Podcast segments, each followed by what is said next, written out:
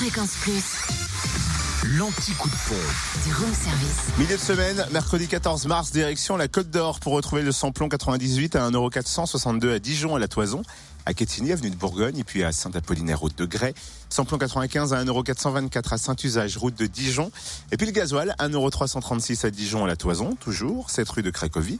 À Quétigny aussi, avenue de Bourgogne, à Mirebeau-sur-Bèze, 10 rue Paul-Auban, et à Arc-sur-Tis, 58 rue des Chézeaux. En Saône-et-Loire, samplon 98 à 1,45 € à Romanèche-Thorins, route nationale 6, samplon 95 à 1,415 € à Chalon, 6 rue Paul Sabatier, rue Thomas Dumoré, également 144 avenue de Paris et à Lu, 27 rue Charles Dumoulin.